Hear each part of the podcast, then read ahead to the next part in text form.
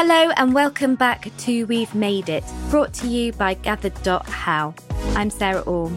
In this episode, me and Zoe are joined by someone very exciting. It's Keith Brymer Jones, who is one of the judges on Channel 4's The Great Pottery Throwdown. In this episode, he'll be talking about why he became a potter, how pottery has helped him through some tough times in his life, and he'll give us a little sneak peek behind the scenes of the Great Pottery Throwdown. On with the show. Okay, so let's let's start by talking a bit about Throwdown. Yeah. So one of one of the things I actually really love when I'm watching the show is how passionate you are on it, and the times you sometimes get a little bit emotional, Yeah. which which I really love. Um, and while we were doing a bit of research for this, we found an interview you did for the Guardian, and it has this amazing quote which I really love from you. It says, "If your pot doesn't make him cry, then you simply aren't trying hard enough." oh, right. Okay. Which are, are you a, an open crier in other areas of your life, or is there particular things on the throwdown that perhaps set you off? No, it's def- definitely clay. You know, give me a, a, a small puppy that's on fire, or you know, the wiping out the Amazon rainforest. You know, fair enough. But a pot, yeah, obviously, I'll I'll did cry. No, I, I'm I'm being silly, obviously. Um, but no, cer- ceramics does really make me very emotional and and i think it's that interaction with with the potters on on on the set um and just the sheer hard work and the pressure that they've gone under and they've executed this amazing um piece of ceramic and it's fantastic and and and quite frankly i i you know i have a studio in china and uh when i go over to china and the technicians in the studio there and the factory managers have come up with a sample that is absolutely amazing, spot on. I, I do tend to cry and go, wow, that's amazing, guys. Well done. You know, uh, yeah. And my business partner has to explain to them, you know, no, if it's cry, if he's crying, it's a good thing. Don't worry. you haven't So- actually. So I do, I do, and I No. and I think it's. I, I, I mean, I'm trying to nail it down why I cry like that, and I think it's that. Without sounding too poetic or hippie nightmare, I think it's that connect connectivity between the thing that I love doing and the person who's standing in front of me. That is the wonderful thing. And there's that connection that they've really achieved what they wanted to achieve, and they're communicating that through their clay to me or to someone else or whatever. But that's it really for me. Yeah. Yeah, I was, I was finished um, last night. I was catching up. I was watching episode two, and there's just this. I mean, being Cornish, obviously, I'm very influenced by the lovely engine house. Was it Sal made it? Yeah, the Tin Yeah. Engine House. Yeah, amazing. Yeah. Absolutely amazing. Yeah. So, what was it about that one that really um, made you respond in an emotional way? Um, the the the, sh- the sheer detail of what she'd done and the the application of the color to enhance that that those those um those textures that she'd got on on on the actual piece um was absolutely amazing. She she obviously knew exactly what she wanted to do. She executed it amazingly well. And just before you uh, just to put a caveat in there the reason why she didn't win potter of the week that week was probably because of the height. Her chimney was too tall. See we we we stipulate all these these we have in the brief certain certain criteria and they kind of have to meet the criteria. And unfortunately hers what Jodie's was actually spot on 40 centimeters. And so therefore it was it was amazing because it was it to be honest it was equally amazing as as as Sal's. But but that was it for me. The execution the understanding of that material um, and the colors and the pigments and the oxides that she'd applied was spot on. And it re- really really worked for her. So that was it really. I actually I find it quite astounding what they can achieve through the the the application of the glazes at the final stage. I think we all sort of know about from a beginner level with pottery what you can like throw with your hands and on a wheel, but I had no idea the level of the skill and artistry that you could create through that final stage until I watched these challenges. Well, yeah, I mean, you know, uh, like, like like most creative processes, I, su- I suppose, but but never more so with with than pottery because it's obviously a three dimensional object most of the time that you're you're, you're making. Um, but every single process is a layer upon layer upon layer, and and I suppose the colouring and the glazing and the pigmentation of that piece is the final kind of layer before it goes into the kiln, and it is amazing what you can do to enhance those textural those those textural um, uh, aesthetic of the of the of the piece. It's it's quite incredible. Yeah. But also, especially given that you don't know what it's going to look like when it comes out, that it's almost like an alchemy to guessing. You know, not guessing, but knowing. I suppose it, it, it's not almost like alchemy. It is alchemy. I mean, if you if you go back through um, history and you read about ceramics production, I'm, I'm talking 16, 1500s here um, they they will describe it as alchemy. It was at the time it was like magic, and and and I mean um, Edmund de Waal speaks about it quite eloquently in his book, The the White Road. Um, which is all about porcelain and the and the porcelain that came from from China and how, ironically, uh, the West, uh, you know, European uh, manufacturers were trying to copy that that Chinese porcelain, and that's where bone china comes from. And they talk about alchemy. They talk about potters and um, ceramic uh, pioneers, if you like, as alchemists. You know, putting this thing in in the kiln and it coming out completely different from from from this organic material that you first placed in the in the kiln chamber. Yeah, it is. It's incredible. Yeah. I know. It's just I, I, it makes me laugh because sometimes I take my children to those like pottery painting cafes, yeah, and if they can't get their head around this is what it looks like when you paint it, and yeah. this is what it's going to look like. Um, yeah. Well, I often I often tell this story that uh, when when I was when I was much much younger, I think I was about I don't know eight or nine or something, and I was off ill from school from primary school, and you know the mother had parked me on the on the sofa on the in the front room and the telly was on and it was BBC Two was on and I think it was like a an open university program you know back in the day um, and there was a documentary about um, French scientists in the in some desert I don't know where it was but they were um, they were testing nuclear weapons at the time and they were I'll get to the point in a minute uh, and they were they were blowing these bloody things up these these reactions, these explosions, these bombs in the middle of the desert. And as they went afterwards, uh, after the explosion, to check the epicenter of the blast, they were walking over a really crude form of glass.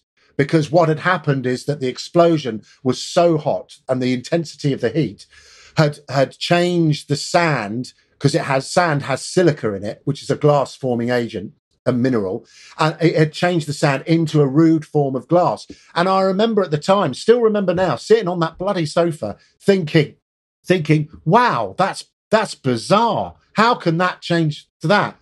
And and another little known fact is that that pottery, clay as a substance, is is one of the only kind of man-made material, human-made materials that we use that actually changes its molecular structure through its process.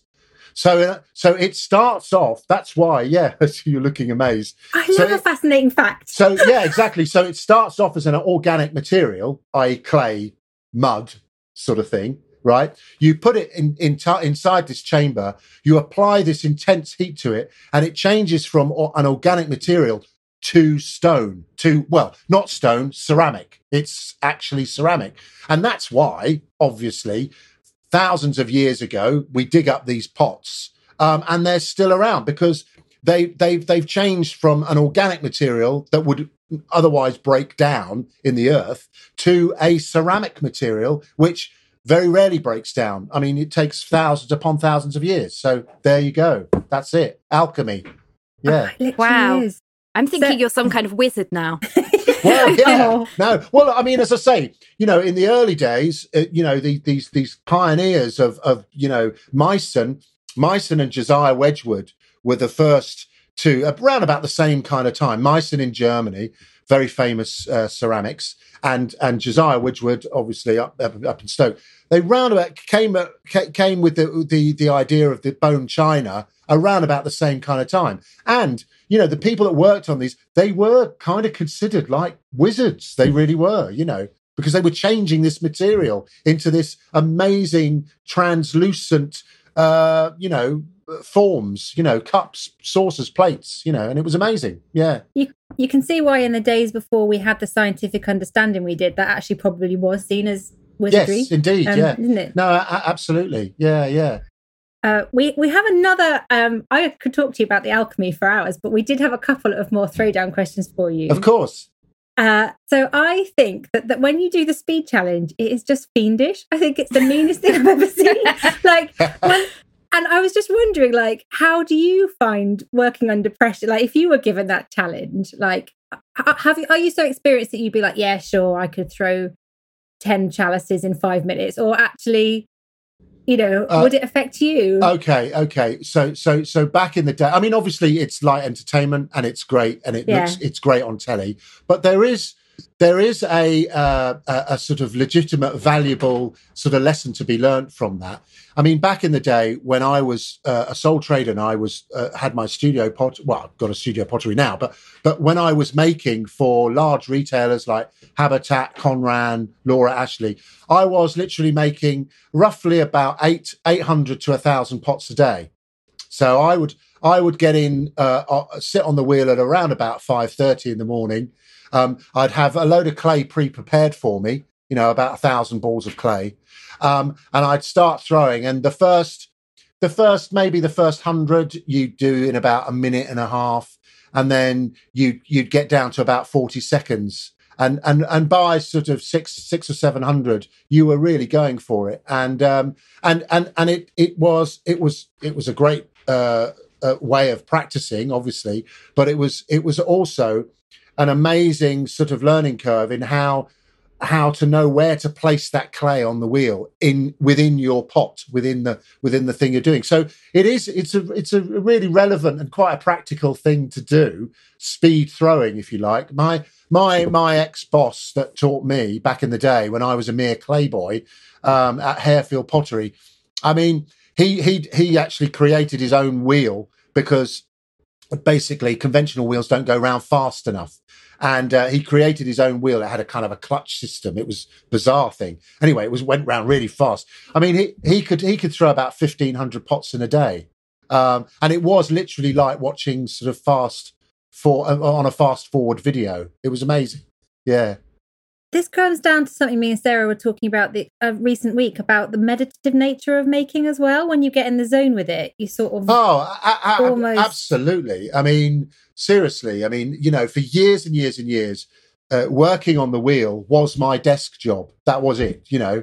Um, and I would sit on the wheel early in the morning, start throwing, and you do you you get in the zone and that cups of tea and radio 4 were just amazing. Um, you know the radio is, is just a, such a great medium to, to, to listen to or indeed podcasts um, that i um that that it was fantastic. And you do you lose yourself and you you find that your hand especially when you're doing production throwing and doing the same thing over and over again you find that that your hands just take over and and they literally dance around the clay. And before you know it you've got another pot and you just constantly take them off the wheel yeah yeah, I, I actually had a question as well about creativity because I know from a lot of people I've been talking to, they've been saying that they found lockdown quite hard and they've been really struggling with their creativity. Is that something that you've experienced? Yes. Um, you know, I, am basically holed up in my studio. I'm in my studio here now, and uh, Marge and I, my partner, um, she's she's happy doing. She's actually making things now with material. Um, and I downstairs I've got my clay, and um, and and it's been lovely actually because I I very rarely get time to experiment or or really really work with the clay on a daily basis. Um, and it and it's been wonderful, and it and it does really help. And and pottery for me um, has really helped me through some really challenging times. I, I, I look, it's been a companion uh, throughout my life, and um, and if if I if uh, I mean, Marge will be the first one to tell you that if I'm not touching clay for about three or four days, I get a bit funny, you know, get a bit angsty, and then yeah, and then and then uh, you know, it calms me. It does calm me down. It's uh, it, it's it's it's a wonderful material to work with. But but sure, you know, other people have other vices. You know, cooking, needlework, knitting, whatever. But it, I think it's that cathartic nature of doing something cognitive with your hands and and your brain and that connectivity between the the cognitive experience and and the thoughtfulness and the mindfulness of making something. It's lovely. Yeah. So I mean, you mentioned it's helped you through some difficult times. Is there a particular time that you can think of when it really helped you? Yeah. Um, uh, my my mother died when I was quite young. Uh, I was well, I was about 26, 27.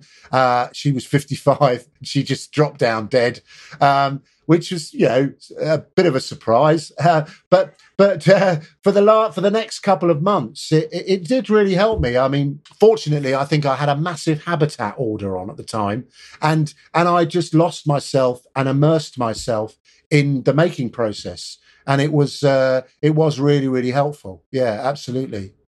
I um, it's interesting. It almost falls back down to when you watch the Potters on the TV, like putting a bit of themselves into their work. But I think so many of us identify with that sense of finding the thing we're making actually does help us process or soothes us. And I have specific things I've made that when I look back, I even remember the time of my life or the difficulty I was going through at the time I made it. Like you, I've got a needle book that I stitched. Yeah. And I was going through uh, nothing compared to a, a major bereavement, but I was going through a breakup and I cross stitched this needle book and I still have it 20 years later. But I always remember when I look at it. Do you know what? It, no, it is. It's fascinating. It, it, that is fascinating. And, and, and for me, actually, on the, on the show, that's one of the major interesting things about going around to each every everyone's workstation and saying so tell me about your whatever it is your house your cheese dome whatever and there's always usually a personal story there or a connection with that maker. And uh, again that that only uh, that only emulates um, you know and, and exacerbates the tears at the end.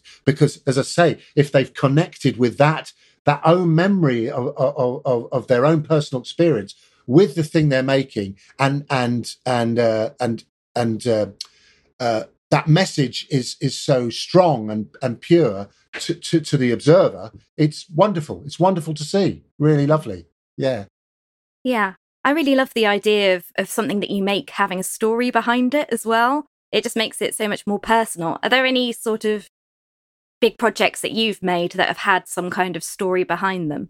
Yeah, absolutely. I mean, uh, you know, I, I sometimes joke that, that the, the grey hair on this side of my head is habitat and the grey hair on this side is Laura Ashley. But but that aside, yeah, the, the, for me, being a production thrower, I, I, I can tell you a story about every single shape that I've produced and and how that came about. And uh, and and the one that, that I always usually tell is the um, is the story of the bucket mug. Um, uh, the, the, the, in the word range, I do a, a, mug, a standard mug, which is called a bucket mug. And I remember at the time thinking, you know, I want to come up with a, a range of ceramic of my own, not just something that I'm producing for department stores. And I remember sitting on my wheel really early in the morning and I was thinking, right, I've got a bit of time let me do, let me think of a shape, uh, uh, uh, uh, an iconic shape that I can come up with with a mug. Now, you know, you think bloody hell, you know, a mug is a mug is a mug. Um, and I remember looking down on the floor, and I can I can see it now. I remember looking down at the floor in my studio in in Highgate in North London and seeing the slot bucket from the wheel, and it was that bucket shape, and that's you know, hence that's where the bucket mug comes from. It's the same shape as the bucket that was on the floor, and um, and lo and behold, we we sell God knows how many of them every year, and and it, it, it's that it, it's that wonderful thought design process that goes into everything that one makes. Um, it's it, it's it's lovely, yeah, it's wonderful.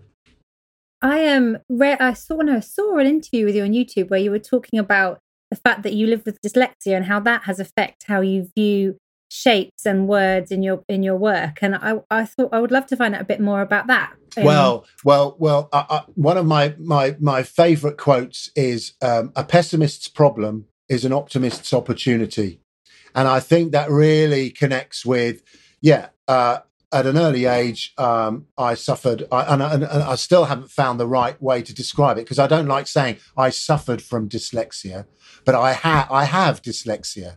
And what that means is that, as you probably know, is that it, it means that you look at textual information uh, in in a different way to most people, and and the way you look at it is usually the shape comes to the fore in your in your mind and the volume of the words on the on the page uh, more so than the textual information that they're they're giving you uh, at the time. And and it was that it was that ability to look at a word and think of it as a design and think well I'd love to I'd love to try and apply that onto the side of a piece of ceramic as a design.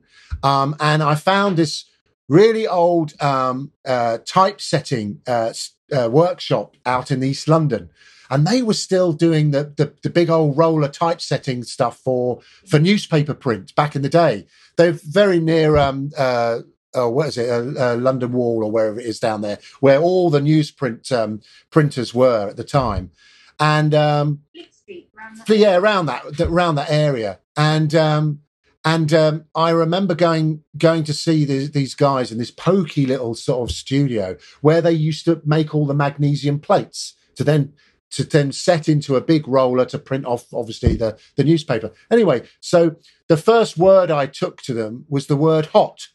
Um, because I love the shape of it. It's good. It, you've got this tail of the H, then you've got this very symmetrical circle in the middle, and then this T at the end, and it it just for me, it's a, just a very lovely, rounded kind of uh, word. And um, the fact that it's kind kind of conducive to put on a mug, obviously hot tea, coffee, whatever, was was neither here nor there at the time. But anyway, I got them to do the this stamp, and I placed it on on um, on a bucket mug, and um, and there we go. I coloured the inlaid the colour, and and you you could you could almost argue, and in fact, I would say this now um, because obviously I've had time to think about it. But but actually having dyslexia has enhanced the way I work, definitely. Um, and I I don't see it as a as a as a hindrance at all. It's just a different way of looking at things, and it's wonderful. Most architects are severely dyslexic. Norman Foster's dyslexic. Um, you know, and and it's that affinity with shape, form, and volume that that dyslexia gives you. Um, you know, if you're ever moving house, get me to load the van because I'll I'll be able to sh- put all the shapes together. Yeah, that's actually good to hear because I am moving house. Oh, soon. right, okay, jolly good. Yeah, I'll be in touch. Yeah, all right, okay, yeah. Uh, I think it's really it's interesting to talk about dyslexia because I think a lot of people don't, um, in the general public, don't really understand what it is, and I think almost there's a sense that it means you struggle at school. But I think it's so nice to talk to you about all of that, the sort of more visual, the sort of the well, extra yeah. things that are enhanced. Well, yeah, I mean, I mean, in the early '80s when I was at school, late '70s, early '80s when I was at school, it just meant you were thick. well, that was it. You know, that you, you oh, okay, they, they struggle. I mean, obviously, I, I, I suppose I did struggle a bit at reading, but it wasn't that bad. I mean, I obviously can read really, really fluently now. Um, I don't read much, I must admit, and I probably think it is due to dyslexia. But yeah, I obviously can read, I can write. It's not it's not a problem. But it, it, you, you're absolutely right. It's getting that message across that actually having dyslexia is just a different way of looking at things. It doesn't mean that you are disabled in in in the act of reading or, or writing. You, you you can overcome these things. Yeah, I, lo- I really loved how you referred to the shape of the letters a minute ago because I thought that that sounds really poetic. Are you a bit of a poet? Uh, no, not really. No, but you're you're absolutely right. The shape of the letters that that that is it for me. And obviously now the word range has grown, and we I think there's over three three hundred and fifty items in the in the word range now, and and we we put loads of different words on from from hot to love to to Brexit, which is a, a big selling mug for us at the at the moment. So um, yeah, but but you're absolutely right. It's that it's the shape of the word, and for me, it's it's the the type, typography and the kind of font that, that that that is used in said word, and and that's why we use the Courier New on on on the word range because I love I love that Courier New font. It's wonderful. Yeah. I wonder if we've lost a little bit because uh, when I studied, which probably is a bit of a sign of my age, but when I studied print production and design, we still did the old fashioned drawing the typography on a piece of paper with ruled lines, and then you would learn the different fonts. Absolutely fantastic. I think yeah. you would have enjoyed that. yeah, yeah, yeah. No, absolutely. Yeah, love all that. Yeah. I mean, Mm. you know, back in the day when I was leaving school, I did A level technical drawing, it was called then. It's now called graphics or probably something else, even. But I was going to do, I'd love to have become an architect. Um, and, you know, really, it's no coincidence that my my my my soul was was leaning towards all these kind of artistic aesthetic sort of avenues rather than sort of more academic um yeah dyslexia really that's it yeah Yeah. So where did you um what sparked your love of pottery in the first place? Was there a particular experience that, that oh got you what hooked? was there a particular yes there was a particular experience yeah basically i'll start crying now but- I, I wanted to make you cry. but at the uh, at the at the age marge is rolling her eyes I'm not. um, but basically, uh, at the age of 11, first year of secondary school, uh, we walked into the art department uh, at St Mary's Hendon C of E School in North Northwest London, um, and the art teacher, Mr Mortman, I still remember his name, as you do with any inspirational teacher. Um, he'd left a lump of clay on on on everyone's uh, sort of place where they were sitting, and we all came trooping in. We wondered what this lump of brown clay stuff was on the on the bench, and he said, "Right, you're going to make something out of this substance called clay, um, and uh, let's see what you can do." And I literally put, picked up the clay, and it was it was it was a it, it was an epiphany moment. Yeah, no, it was. It, I I completely took to it straight away. It was uh, absolutely amazing. It was like a it was a eureka moment. I I started, uh, you know, manipulating this clay and and uh, and making something. And I I God knows why, but I made a, uh, an owl, a pottery owl, um, and I and I did this effect for the feathers on the on the on the on the side of this pot. And I remember Mr. Mortman coming round, looking over my shoulder and saying oh, Keith, that's really good. And quite frankly, it was the first time anyone had complimented me at school for anything. And I thought, well, okay, well, I really like doing this. I'll stick to this. And I, I literally was in the art room. Uh, we, we fortunately had a clay department. No one was using it. But I, I literally was in the art room in the uh, after school, in the lunch hours, even some other lessons, you know, and he just left me in there. And um, I was able to, to to throw on the on the wheel and prepare clay and make stuff out of clay, and it was wonderful. It's brilliant. Just shows the value of having creative creativity taught in schools, doesn't it? That's just so the effect that's had on your life. Yeah, absolutely. Don't get me started. Yeah, I mean, you know, really. I mean, I'm I'm a I'm um, um a fellow of uh, a, a and a patron of um, a, a group called NSEAD, a society called an association called NSEAD, the National Society uh, for Education and Art and Design, and basically they're they're um, a, a, they they hold a union, but they're also a charitable organisation that support art teachers throughout the whole spectrum of of school, from primary to university, and um, you know we're always uh, trying to really, really develop and increase the amount of, of uh, opportunities there are for students, pupils of all ages to work more with artistic endeavors and uh, and cognitive hand hand making skills.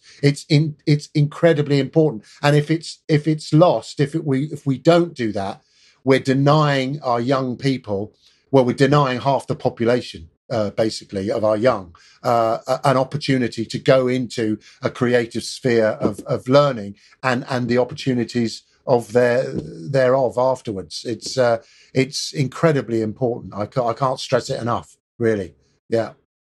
I really love there's almost something a little bit circle of life about the fact that so was it Mr. Mortman taught you gave you know gave you know gave you the opportunity and then now you're on television and actually, it must be quite nice to know that you're inspiring other people to sort of look and say, oh, you know, my best friend, when I told her we were doing this, said um, that to tell you that you inspired her to take a pottery course. yeah And there must be so many people. It's I love that sort of like paying it forward. honestly I, I get hundreds if not thousands of messages of people saying that and and it's wonderful and it's for me it, it's it's job done.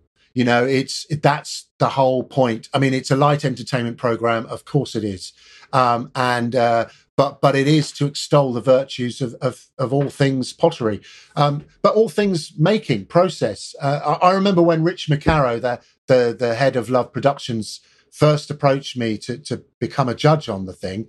I mean, I, had been in a band in the early '80s, and what uh, and I was a bit peeved off with with show, you know, showbiz or whatever whatever you want to call it, the music industry. Um, all very very cynical. And I remember saying to Rich McKerrow, I said, "Well." I don't think I'm really that interested, mate. Don't worry about it. Um, and he said, no, no. I, I said, I, I, don't want to do Car Crash TV. I don't want to do X Factor or Britain's Got Talent. I don't want to set people up to, to fail uh, and, and for everyone else to laugh at their expense. It's not my thing. And he said, no, no, no. He said, no, you've got to trust me. And we went out for a few drinks and uh, quite a few drinks. And uh, he's a wonderful, wonderful chap. And, and he, he persuaded me and I trusted him. He said, "No, I, I, really want to show the virtues of of clay, of pottery." And lo and behold, God love him, that's exactly what they have done, in my opinion. It, it's that it's that lovely balance between being a light entertainment program, but also showing you uh, the achievements of said single person, a said single potter on the show, and what they can do. It's amazing, absolutely brilliant. So no, Rich Rich McKerrow basically said, um, he said, no, no, I don't want to do car crash TV. I just want to extol the virtues of of of the pottery and the making process. Um, and God love him, that's exactly what he's kind of done. It's that lovely balance between a light entertainment program and and and showing what an individual said Potter can do, um, and it's it's it's wonderful. And I think I think that's the appeal of the show. The the fact that that you know we asked these twelve Potters to do the same thing, and they all come up with something completely different and and execute some amazing, wonderful stuff. Yeah, I mean, I was just absolutely blown away just by what they made in last night's episode with the the buildings, just the fact that you gave them all the same brief and they come back with something that's yeah, yeah, completely and, different. Yeah, and that's and that's the wonder of the creative process because you know us three here, we could all have the same brief of something and we'd all come up with something completely different and probably quite personal to to each and every mm-hmm. one of us, and that's that's wonderful. Um, we have a question for you, which I actually don't think you'll be allowed to answer, but we're going to ask anyway. Yeah. Which is so at the time that we're recording this, um, we're only up to episode two. Yeah. Um, I'm not, we're not quite sure when this will air yet. But so, what do we have coming up on the series that we should look forward to? Are there any challenges, or are you not allowed to say? No, there's, there's. I think there's a few we can we can uh, talk about. Um, that basically there's there's a Raku week, uh, but it's it's got a slight twist. So it's uh, so there's there's it's Raku, but not as we know it. Well, kind of. Um, it's a kind of for a certain form of Raku. There's um, there's a week where we get them to make um, musical icon busts, busts of uh, of a said musical icon. Uh, we've got we've got Bruce Springsteen, um, we've got Dolly Parton, we've got Tom Jones, we've got Dame Shirley Bassey, and and Ozzy Osbourne, and they can choose out of those which ones they want to do. Or I'm not sure if they do choose. I think they might get randomly get them uh, out of the hat but but that's that's quite good. So that's a real observational thing, and there's some few there's a few surprises in there as well, uh, which is wonderful. Um, uh, and if I were just to say some of the, uh, the, the, the the the connectivity with said artist has been quite amazing, absolutely amazing. Yeah, so that's wonderful. Yeah. Oh, that sounds very intriguing. When I did pottery once, uh, I think I was doing my A levels at the time, and um, the teacher said to us that a lot of people, when they make portraits out of clay, it ends up looking a bit like themselves. Oh, Have you ever right. heard that? Wow. But I'm going to watch when I watch the episode. I'll see if I can see any of them in there. Well, that's quite busts. Freudian, I think, isn't it? Yeah, yeah, yeah, yeah. yeah. Accidentally, the, the, ego coming through. Yeah, absolutely. Yeah, yeah. So, so, so it's it's a great it's a great chat. It's a great um, uh, well episode. Although I, I haven't seen the finished article. In fact, I see I see the finished episodes when you guys do. So I I, I haven't seen anything uh, prior to you to you lot. So um, yeah, it'll be as a surprise to me as anyone else. but but yeah, there are some weird and wonderful creations. Let's say, yeah. oh, I'm very excited to see Dolly Parton. uh, we wanted to ask also, didn't we, Sarah, about like what was it like filming during a global pandemic? Yeah, well, it must have been weird. Well, it was. It was weird. Uh, it was weird to a certain extent, but but again, you know, I got to hand it to Love Productions. It it it, it was amazing logistically. It was probably a bloody nightmare. Um, you know, there was 120 crew, um, and they all um, uh, they all basically signed a piece of paper to say, no, we're going to isolate for the whole duration of the production. So the camera crew, the sound guys, um, the boom guys, everyone, they all isolated in a hotel um, for the whole duration. The Potters were put up in this deluxe hunting lodge somewhere just outside Stoke. Uh, amazing place. In fact, Siobhan, Rich, and myself, we used to call it paradise because they had their own chef, their own housekeeper. They were all in individual sort of chalets of their own in this idyllic setting, this landscaped. Oh, it was brilliant. And Love had even created a studio for them. So in the down days that they weren't filming, they could go and work in the in the, in the studio, and it was just it was brilliant. And then and then Siobhan, Rich, and myself were put up in these holiday cottages on a farm, and they were all next to each other. So it was a bit like the old Beatles film. So we'd all be living next to each other, and then we'd come out and and sort of uh, sort of meet each other socially distant on the on the porch on uh, after uh, you know after filming for a glass of wine. But yeah, basically we were all tested every three days, um, which which enabled us because we were in this bubble. It enabled us to be able to take off the masks if you were in front of the camera, mm. but anyone who was behind the camera wearing masks. There were far, far, far less crew on on the actual set when we were filming. It was quite incredible. I mean, Lo- Love basically wrote the, the, the parameters for filming in a, in a in a pandemic. But for us, it was wonderful because we could we could act as normal and we could touch and feel each other. You know, um, for want of a better way of describing within, within reasonable social With, constraints. That's yeah. right. Yes. Um, but it was it was it was great, uh, and it was great to be doing something. Um, and um, and I think I think actually you know, it comes across even now, even in Ep two, the the the the, the the sense of camaraderie between the, the Potters and the community spirit that we all we all share together in this wonderful setting, which was obviously Gladstone Museum. You know, amazing. Yeah. Would you say it's maybe made you a bit closer in this series? Is it a bit more tight knit than previous series? I think so. Yeah. I mean, we we we very rarely uh, are allowed to fraternize with the Potters off off filming, off set, um, and for understandable reasons, you know, favoritism, all, all that kind of thing.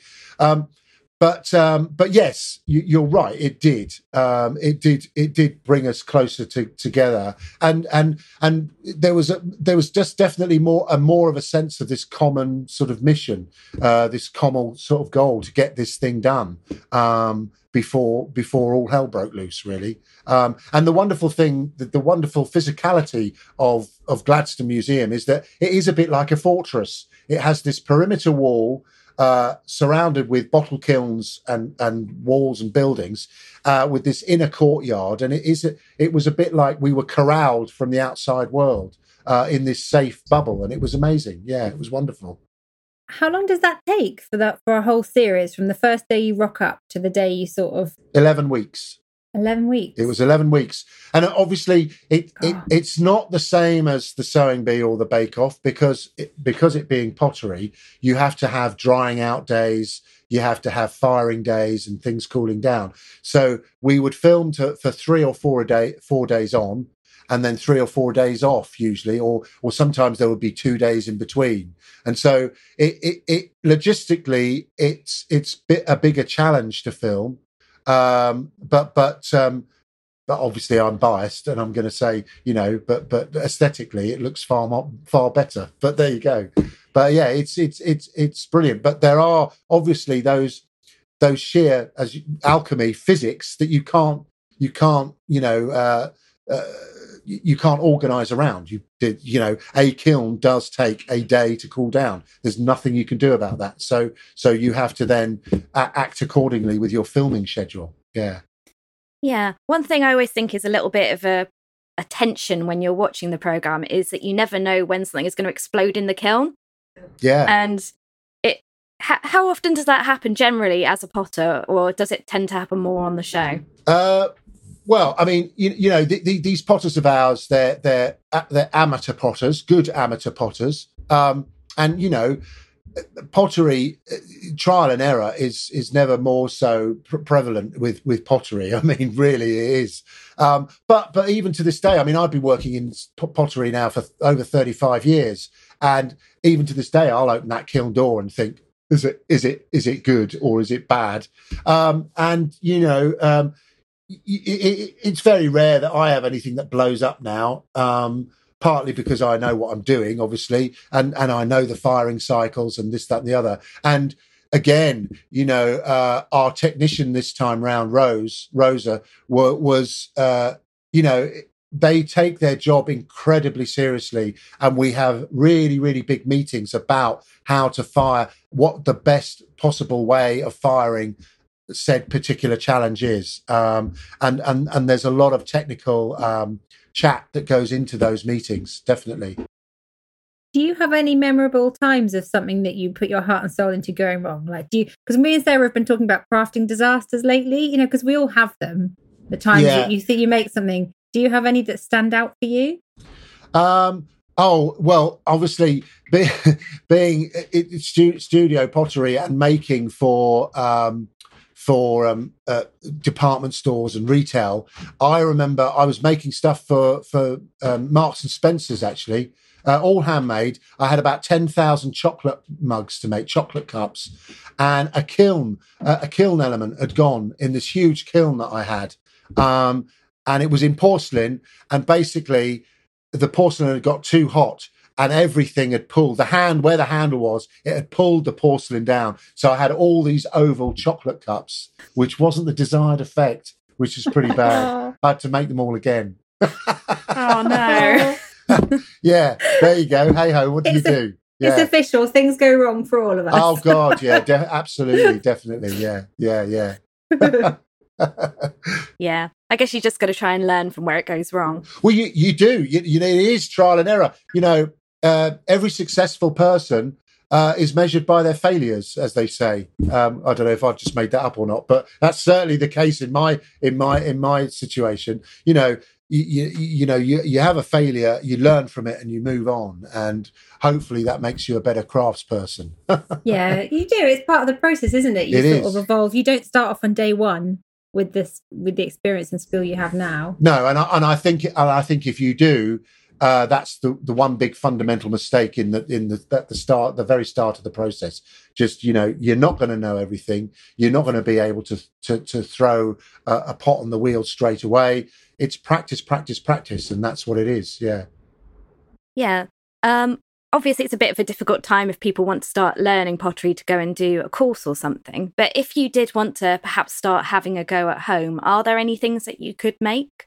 Yeah, I mean, you know, uh, uh, you know, obviously you, you could you can work with with clay on your kitchen table, um, and you can get air drying clay, um, um, and you can you know make pinch pots. I mean, you know, pinch pots actually are, are, are really underrated.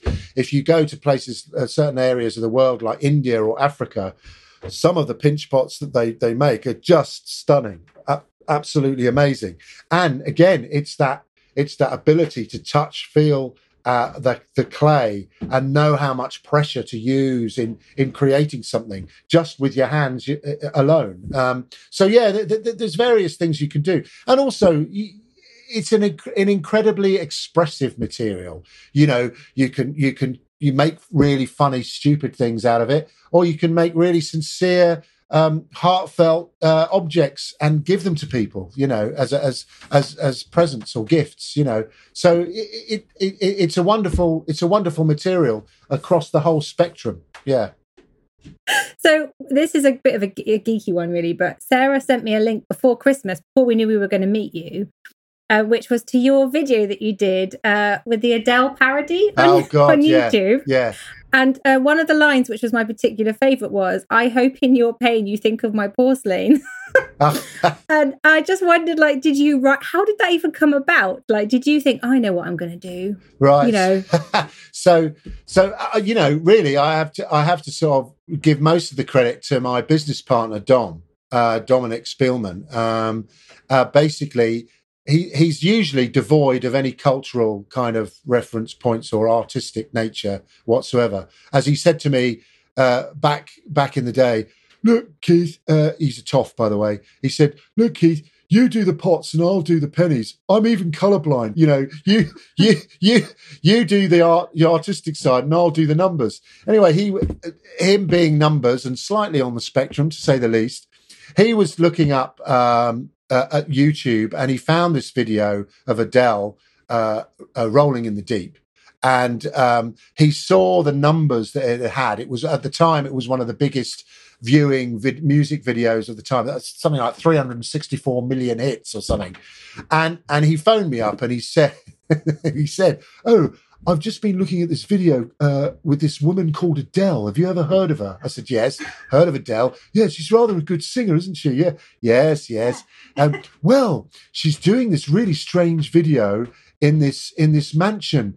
Well, my aunt owns a mansion in Norfolk. We could we could get you dressed up in a, in like Adele, singing this stupid song, a parody of the of the video, because there's a load of broken crockery in it. That's all he saw, um, and we could do a video just like that. So lo and behold, within about a week, we were all trooping off with a production company up to this place called Brent Eleigh up in up in Suffolk. Actually, I think it is um, this huge, massive mansion, and we rocked up and we did this uh, this video, and we all played around with the original words of the song, and and the whole. The, the whole backstory of this of the song, the parody, is that basically I'm this cross-dressing nutter Potter, um, who's who's basically holding his ex-girlfriend hostage in the basement hence the the, the woman tied up kicking all the, the the the powder in the room. Um and and i'm lamenting that of our relationship because she wants to end it she wants to leave me. And i'm smashing all this crockery that i made for her over the years. And basically that's that that's the story behind it um uh, because if you look at the original video, God knows what Adele was on, but she's sitting on this chair. She's sitting on this chair most of the video, but there's this broken crockery. There's this kind of ninja person in some kind of, you know, S and M dungeon kind of place, um, kicking up all this sort of dust and stuff. So it's a very strange video, but it did lend itself to to us doing a parody of it, and that's really really where it all came from. And the ironic thing is, and this is the universe the ironic thing is that it's probably that video that got me as a judge on on on on on the show because at the time Rich McKerrow was over in America, I, I believe, selling the Bake Off to various networks over there back in the day. Um, and he just happened to be friends with uh, a billionaire woman that we were working with over there. She was thinking of investing in the company, and we were going to roll out KBJ stores in America and all this, all this kind of thing. Anyway, they had a meeting, and Rich was t- piped up and said, "You know, I'm over here selling the Bake Off, but I'm really looking for the next kind of thing to do." And she said, "Well, I'm working with these two blokes. One's a bit of a toff, and the other one's this done this cross-dressing nutter video." Um, Clearly, it's TV genius. Uh, well, yeah, and and and so so he went back to the hotel room, watched this video, uh, literally phoned me up in Amer- America, and and said, "Oi, do you want to be a judge on this program that I'm going to put together?" Uh, so you could argue it had nothing to do with pottery, everything to do with me being in a dress singing a bloody Adele song. Yeah. So how how good you look in stilettos? so yeah, no, stilettos are bad. I don't know how mm-hmm. you We wear stiletto. Ti- I like tights though. Tights are good. Tights are wonderful. Good to good to know. Yeah. But it is bizarre though because actually I came across that video on YouTube. It popped up as an ad. Probably the only advert I've ever watched all the way through. Oh, okay. And that that is where I first heard of you. Right. I oh, hadn't right. heard of you before that. Yeah. So Well, so it's clearly Well, the, YouTube. Yeah. the thing is, that the amazing thing about the video as well, it was all filmed on 35 millimeter, which apparently in, in film speak is really big deal because it's it's what you usually film movies on, and and it does lend itself to the quality and the clarity of of, of the whole thing. So it's done really really well. Nothing to do with me, um, but it's done really really well, and it's shot really really nicely. Um, and we did try to shoot it frame for frame like the Adele video. Obviously, it's it's shorter, but but it, you know it's got the same aesthetic as the Adele video, and that that comes across really well. Yeah. Yeah. And for people who want to watch that, we will put a, a link in the show notes Okay. and or you can look it up. It's Rolling Clay with Keith, which Oh, is a brilliant a brilliant I- name. Yeah,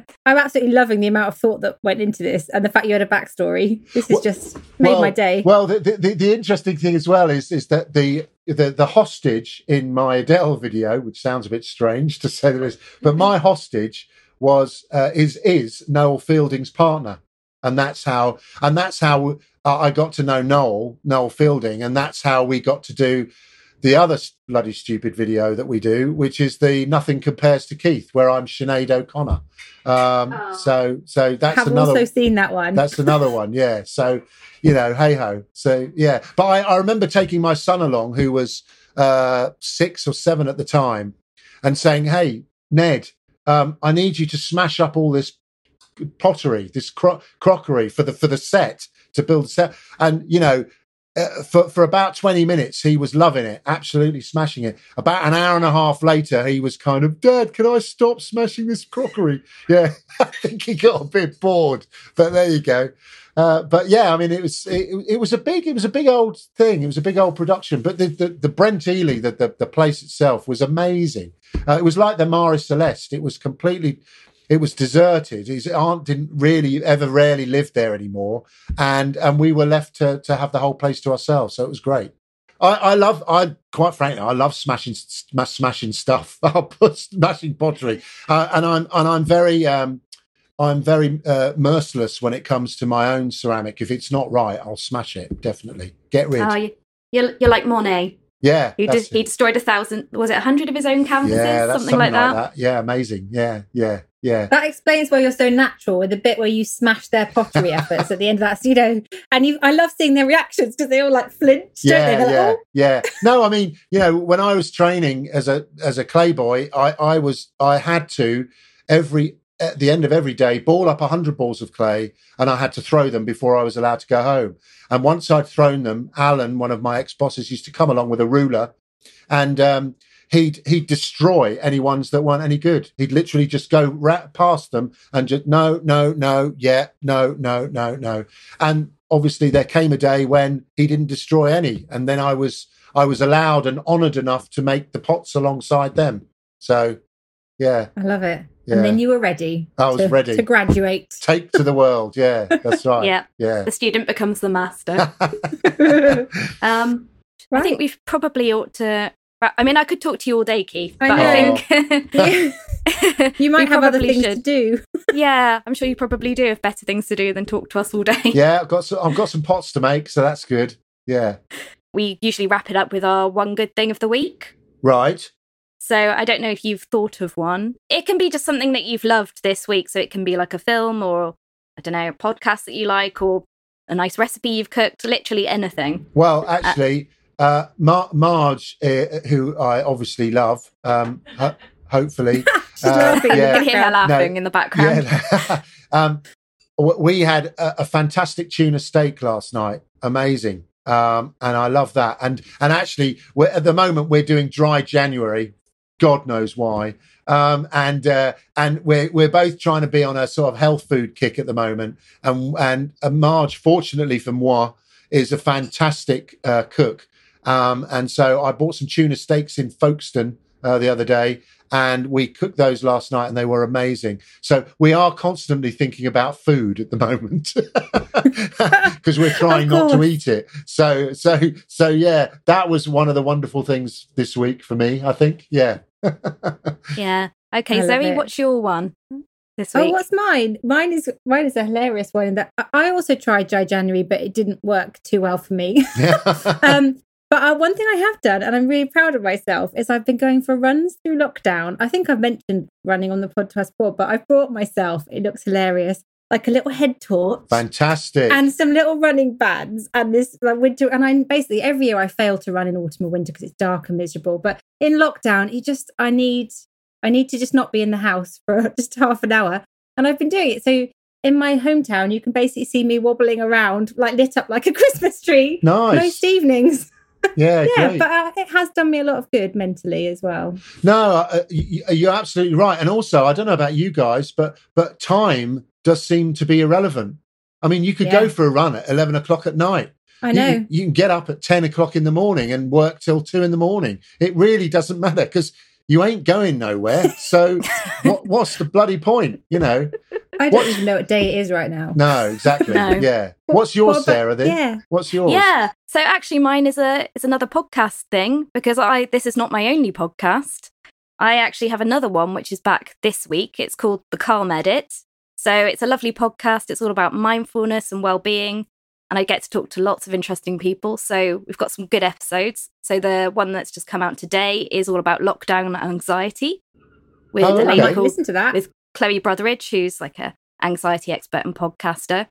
And we've also got another good one coming up with psychologist Suzy Reading, and it's all about self care for tough times, which Oh, I think is oh fantastic. it's just perfect. So that's Hmm. on all of the podcast apps wherever you get them. The Calm Edit. Oh, okay, okay. Yeah, I, I, I once remember my, my therapist saying to me, she said, um, "So Keith, what you know, what gets you up in the morning?" And I remember saying, "Anxiety, anxiety." Right about five o'clock in the morning, anxiety knocks on Yeah. the door. Yeah. Oh my god, what have I got to make today? Spurs me on. Yeah, that's Yeah, it. Absolutely. I, I think that's definitely one of my motivations. yeah, yeah. Yeah. So another thing we we do is that we share our projects of the week from Gathered. So Zoe, what is your project of the week? Um, mine is a very Sarah friendly project of the week, which I feel that we may have even picked the same one, knowing you. But um, I am doing, I've been making a lot of quilts lately, but I'm trying to branch out into sewing. And we've got this is really like it's a bit silly, but we've just put up a sausage dog cushion that you can make. It's like a patchwork cushion, and I thought it'd be quite fun. And I'm going to make it for my daughter because we're moving house, and I'm going to make her new bedroom quite exciting, so she's not so um, daunted by the move because she's only five. So yeah, I'm going to make a sausage dog softy. So if you're listening, there's probably quite a niche group of you that will want to make this, but it is on Gathered. Fantastic. Jolly yeah, good. and actually, I've also gone for a cushion. See, so Sarah we- loves we're on the shaped same cushion. wavelength. I think me and Zoe are basically the same person. so you're you're you're creating cushions, are you, Sarah? Yep, yep. So I'm on star cushions. No, I think we all need a little bit of Yeah. a bit of magic. So Yeah. there's a nice star cushion project by Rebecca Reed, and I do recommend people look it Okay. up. Okay. Good one for beginners as well. Good, good. Well, I'm I'm I'm writing a book, so there you go. With with my Ooh. well, so basically, some idiot publisher thought it'd be a great idea to write my biography. Um, so we've started on that, and I thought what would be wonderful is that my my oldest friend, funnily enough, just happens to be a writer. So he's kind of acting like a ghostwriter, but we're writing it together. And so I'm, I'm that's what I'm doing, trying to compile a book together. It's a no holds barred one as well. So yeah, Oh, that should be sounds quite really entertaining. exciting. Yeah, yeah, we'll look out for that when it comes out. yeah. Yeah, you'll have to come back on and talk about it. Yeah, yeah, okay, fine, brilliant. Yeah. Yeah, right. I think that's a good place to finish. Thank you so much for being a lovely guest, Keith. We Cheers, really lovely. enjoyed Thank it. you. Thanks a lot. Yeah, wonderful. And Thank you. stay Great safe to and take you. care and see you, you soon. too. Yeah. Bye, Yeah, you lovies. Bye. Bye. Bye. Bye. Nice to meet you.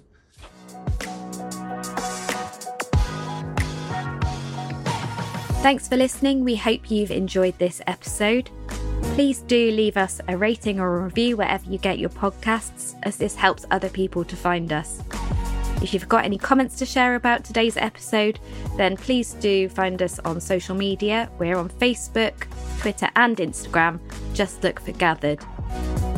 If you want to find out more about the Great Pottery Throwdown, we've got a really useful guide over on our website, gathered.how.